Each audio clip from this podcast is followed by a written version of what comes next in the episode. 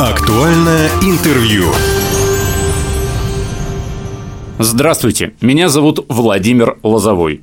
Сегодня у нас актуальное интервью, а значит мы поговорим на актуальную тему о приравнивании электронных повесток к бумажным, поговорим о весеннем призыве, а, поговорим, конечно же, о службе по контракту. Напротив меня у микрофона военный комиссар Хабаровского края Сергей Николаевич Евлампиев. Сергей Николаевич, здравствуйте. Необходим был этот цифровой воинский учет? Если взять систему военных комиссариатов. Э, конечно, по моему мнению, это очень актуальный вопрос. Э, время движется, движутся технологии, и мы не должны от них отставать.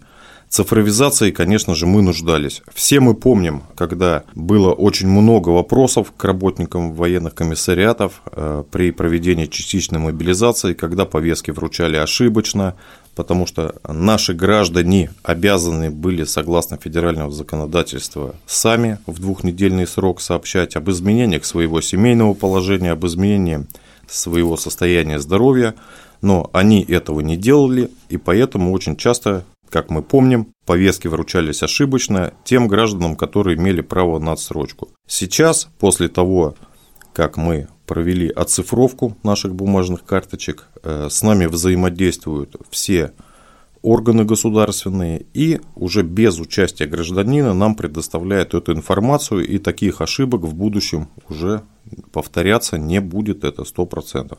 Если, например, ты сменил место жительства, раньше, ну, наверное, еще на данный момент это действует, необходимо было лично да, прийти э, в районный военкомат, э, выписаться, потом прийти в другой, допустим, районный военкомат, где ты получил новое жилье, и там прописаться лично. Сейчас, скорее всего, не будет необходимости ногами ходить. Да, все правильно. Мы будем получать от государственных органов, которые производят регистрацию по месту жительства в автоматическом режиме, что человек выписался с данного адреса и прописался в другом адресе. Соответственно, в военкомате муниципальном, который относится к этому району, будет снят и по месту прописки поставлен в новый военкомат.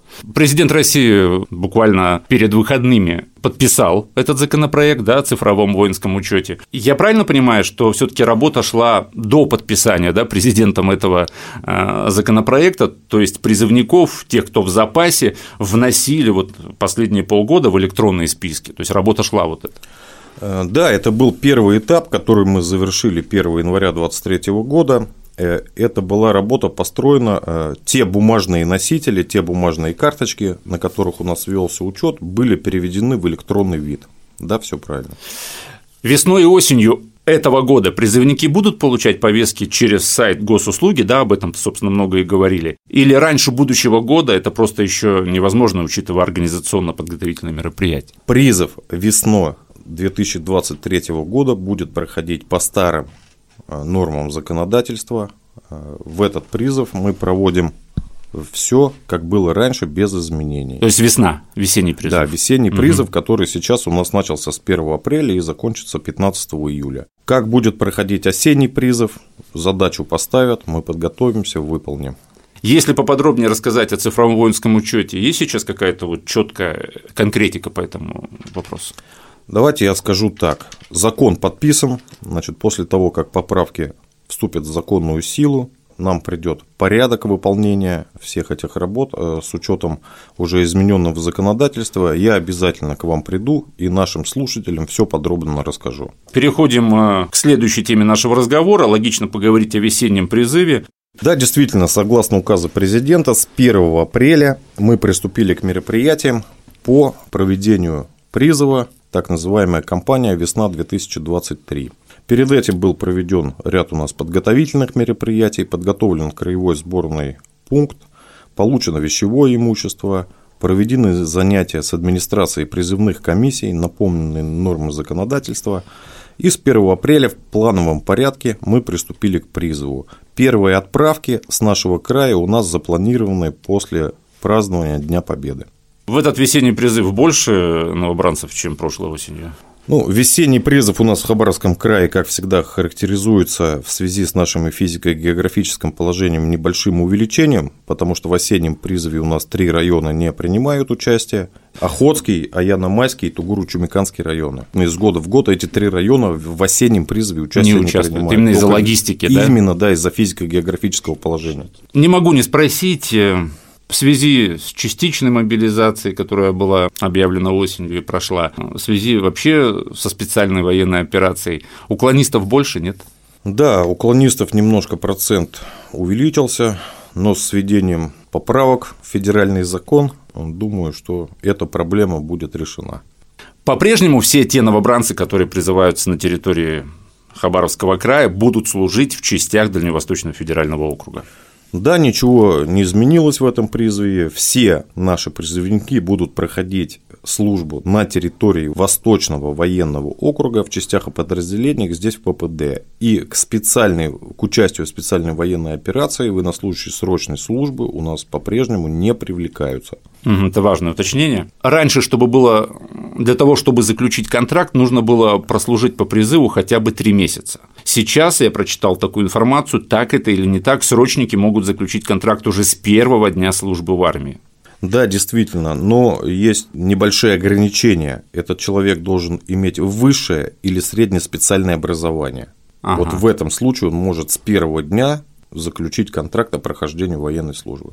И, соответственно, участвовать в специальной военной Да, операции. и, соответственно, участвовать. Ну, это все только на добровольной основе, то есть, если человек изъявляет желание, он заключает контракт, проходит подготовку соответствующую, и после этого убывает дозорное СВО. Ну вот мы перешли к службе по контракту. Давайте поговорим об этом. Много желающих служить по контракту. Приходят люди в военкоматы с этим запросом. Да, большое количество желающих, поэтому пункт отбора на контракт даже переведен на рабочий режим без выходных. Сергей Николаевич, расскажите, а куда обращаться, где находятся эти призывные пункты, ну, помимо военных комиссариатов, да, районах? Призывной пункт по отбору на контракт у нас в Хабаровске находится на улице Серышева, 6. Работает он без выходных. В будние дни это с 9 до 22 часов, выходные дни с 10 до 20. Также у нас с 1 апреля появилась возможность подать заявку э, через сайт госуслуги служба по контракту. Какие требования к желающим служить по контракту? Первое – это возраст от 18 до 60 лет. По наиболее востребованным э, военно-учетным специальностям до 65. Годность по состоянию здоровья – это категория А и Б при поступлении на военную службу по контракту. Также граждане, которые имеют категорию В, имеют право и возможность пройти медицинское переосвидетельствование, и если им будет присвоена категория Б, поступить на военную службу по контракту. Для того, чтобы поступить на военную службу по контракту, необходим паспорт, военный билет при наличии. Если у гражданина отсутствует военный билет, он прибывает в военкомат, или он вообще не стоит на воинском учете. Есть и такие граждане, которые обращаются для поступления в службу на контракт. Он обязан обратиться в районный военкомат по своему месту жительства, встать на воинский учет, там ему выдадут военный билет, после этого он прибывает на пункт отбора по контракту. Ну и свидетельство о браке и рождении детей, если такие существуют. И также документ о образовании. А не граждане России могут служить по контракту? Да, действительно, требования немножко сейчас изменились в настоящий момент. Граждане, которые не имеют гражданства, могут заключать контракт. Единственные условия, которые предъявляются к ним, э, соответственно, это состояние здоровья и знание русского языка дополнительно. И служба на контракт упрощает им и их родственникам получение гражданства Российской Федерации. На какие выплаты и льготы могут рассчитывать военнослужащие, либо их родственники? Ну, речь, конечно же, идет о контрактниках. При заключении контракта, начнем с самого начала, угу. при заключении контракта э, военнослужащему выплачивается единовременная выплата по указу президента Российской Федерации в размере 195 тысяч рублей. Плюс дополнительно по решению губернатора края выплачивается единовременная выплата из бюджета края 250 тысяч рублей. Далее мы разделим на две условные категории военнослужащих. Это те, которые принимают участие в ВСВО и которые выполняют задачи здесь в ППД. Значит, давайте начнем с тех, которые здесь остаются в пункте постоянной дислокации. Денежное довольствие э, зависит от должности и звания. Берем для примера первичную должность, это стрелок. Э, размер денежного довольствия в пункте постоянной дислокации будет 40 тысяч рублей. Если это первичная командирская должность командира отделения 50-55 тысяч рублей. Плюс дополнительно к этому мы должны понимать, что военнослужащий на весь период военной службы обеспечивается служебным жильем. Если он жильем не обеспечен, то он плюс имеет право на получение в компенсационной выплаты за поднаем жилья. К примеру, э, на одного человека – на сегодняшний день это составляет 15 400 рублей. На семью из трех человек это 27 600 рублей ежемесячно дополнительно к денежному удовольствию. Это я привел пример первичных должностей. Также мы должны понимать, что денежное довольствие увеличивается в процессе службы. То есть, чем больше служишь, тем больше надбавка за выслугу лет – Например, от 2 до 5 лет эта надбавка составляет 10%, от 10 до 15 это уже 15% от оклада и звания, и максимальная 40% при выслуге 25 лет и более. Также на денежное довольствие военнослужащего в процессе службы влияет еще ряд различных надбавок. Например, если человек сдает нормативы по физической подготовке на отлично, ему полагается выплата в 70% от оклада. Если это водить, на водительской должности кто-то проходит службы, 20% от оклада. Э, если человек допущен к сведениям, составляющим государственную тайну, в зависимости от степени этой их секретности, надбавка от 10 до 30%. Угу. Также классность по воинской учетной специальности от, 10, от 5 до 30% это мастер. Вот это те люди, которые проходят службу в пункте постоянной дислокации. Участники СВО, Значит, э, с 1 апреля э, участникам СВО повышено денежное довольствие. Согласно указа президента, всем установлена единая ежемесячная социальная выплата 15 тысяч рублей и отменен подоходный налог на дополнительные выплаты. То есть э, теперь с учетом вот этих всех нововведений мы должны понимать, первичная должность, берем, к примеру, пулеметчика, минимальная выплата составляет 211 тысяч рублей. Командир отделения это уже 232 тысячи рублей.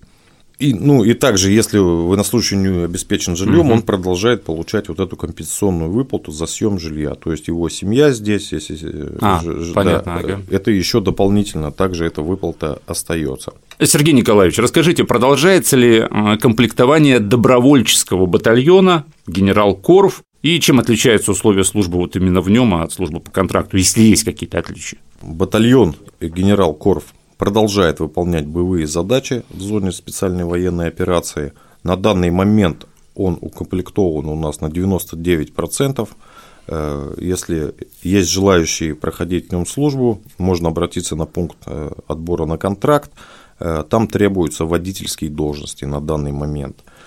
И дополнительно в рамках решения президента об увеличении численности вооруженных сил с 15 апреля мы приступаем к комплектованию дополнительно еще двух именных батальонов Хабаровского края. Это мотострелковый батальон и гаубичный самоходный дивизион. Генерал Корф, если не ошибаюсь, это связь. Да, генерал Корф – это батальон управления, в основном там э, связисты, да, связисты и водители. Губернатором будет утверждено название этих батальонов, принимаются различные предложения, в том числе и от жителей нашего края. Э, затем правительством края будут определены названия этих батальонов, и с 15 числа мы приступаем к их комплектованию. Именным батальонам э, особое внимание уделяется и лично губернатором края Михаилом Владимировичем Дегтяревым, правительством края – и всеми нашими жителями. Они будут иметь отличительные шевроны. И, конечно, за счет бюджета будет им оказываться помощь материально-техническая. В эти именные батальоны э, будем в первую очередь брать жителей нашего края. Но э, каких-то различных выплат губернатором края было принято решение, что нам не надо никого выделять в нашем крае, поэтому выплата всем будет от края 250 тысяч. То есть, когда мы комплектовали батальон генерала Корф Э, там была увеличена выплата от края, то сейчас губернатором принято решение, что у нас все одинаковые, какое-то разделение угу. делать по выплатам мы не будем. В артиллерийский дивизион требуются артиллеристы и люди с математическим складом ума, чтобы производить расчеты необходимые для стрельбы. В мотострелковый батальон нам требуются разведчики, штурмовики, я же правильно понимаю, что сейчас те мобилизованные граждане, да, а, служащие по контракту, добровольцы, а, по прошествии ну, какого-то времени, если взять мобилизованных, это полгода прошло, сейчас они возвращаются в отпуска. Это правильно? Да, правильно. Согласно решению президента, гражданам, которые были призваны вооруженные силы по мобилизации, один раз в 6 месяцев предоставляется отпуск продолжительностью не менее 14 дней. К этим мероприятиям уже приступили в наших соединениях, частях. На данный момент на территории края уже около 250 человек находятся в этом краткосрочном отпуске. А дальше алгоритм действий какой после окончания отпуска? Также возвращаются в свои соединения, после, части, да? После окончания отпуска, да, возвращаются в свои соединения, части, и следующая группа наших мобилизованных граждан убывает в отпуск. А, то есть там определенная очередность, да, одни уехали, вернулись, потом, соответственно, другие уехали, вернулись, вот так. Да, конечно, с учетом боеспособности, чтобы не снизилась боеспособность угу. наших частей, выполняющих боевые задачи, составлен график, и ребята по графику убывают в отпуск. Одни отгуляли, вернулись, следующая группа поехала в отпуск.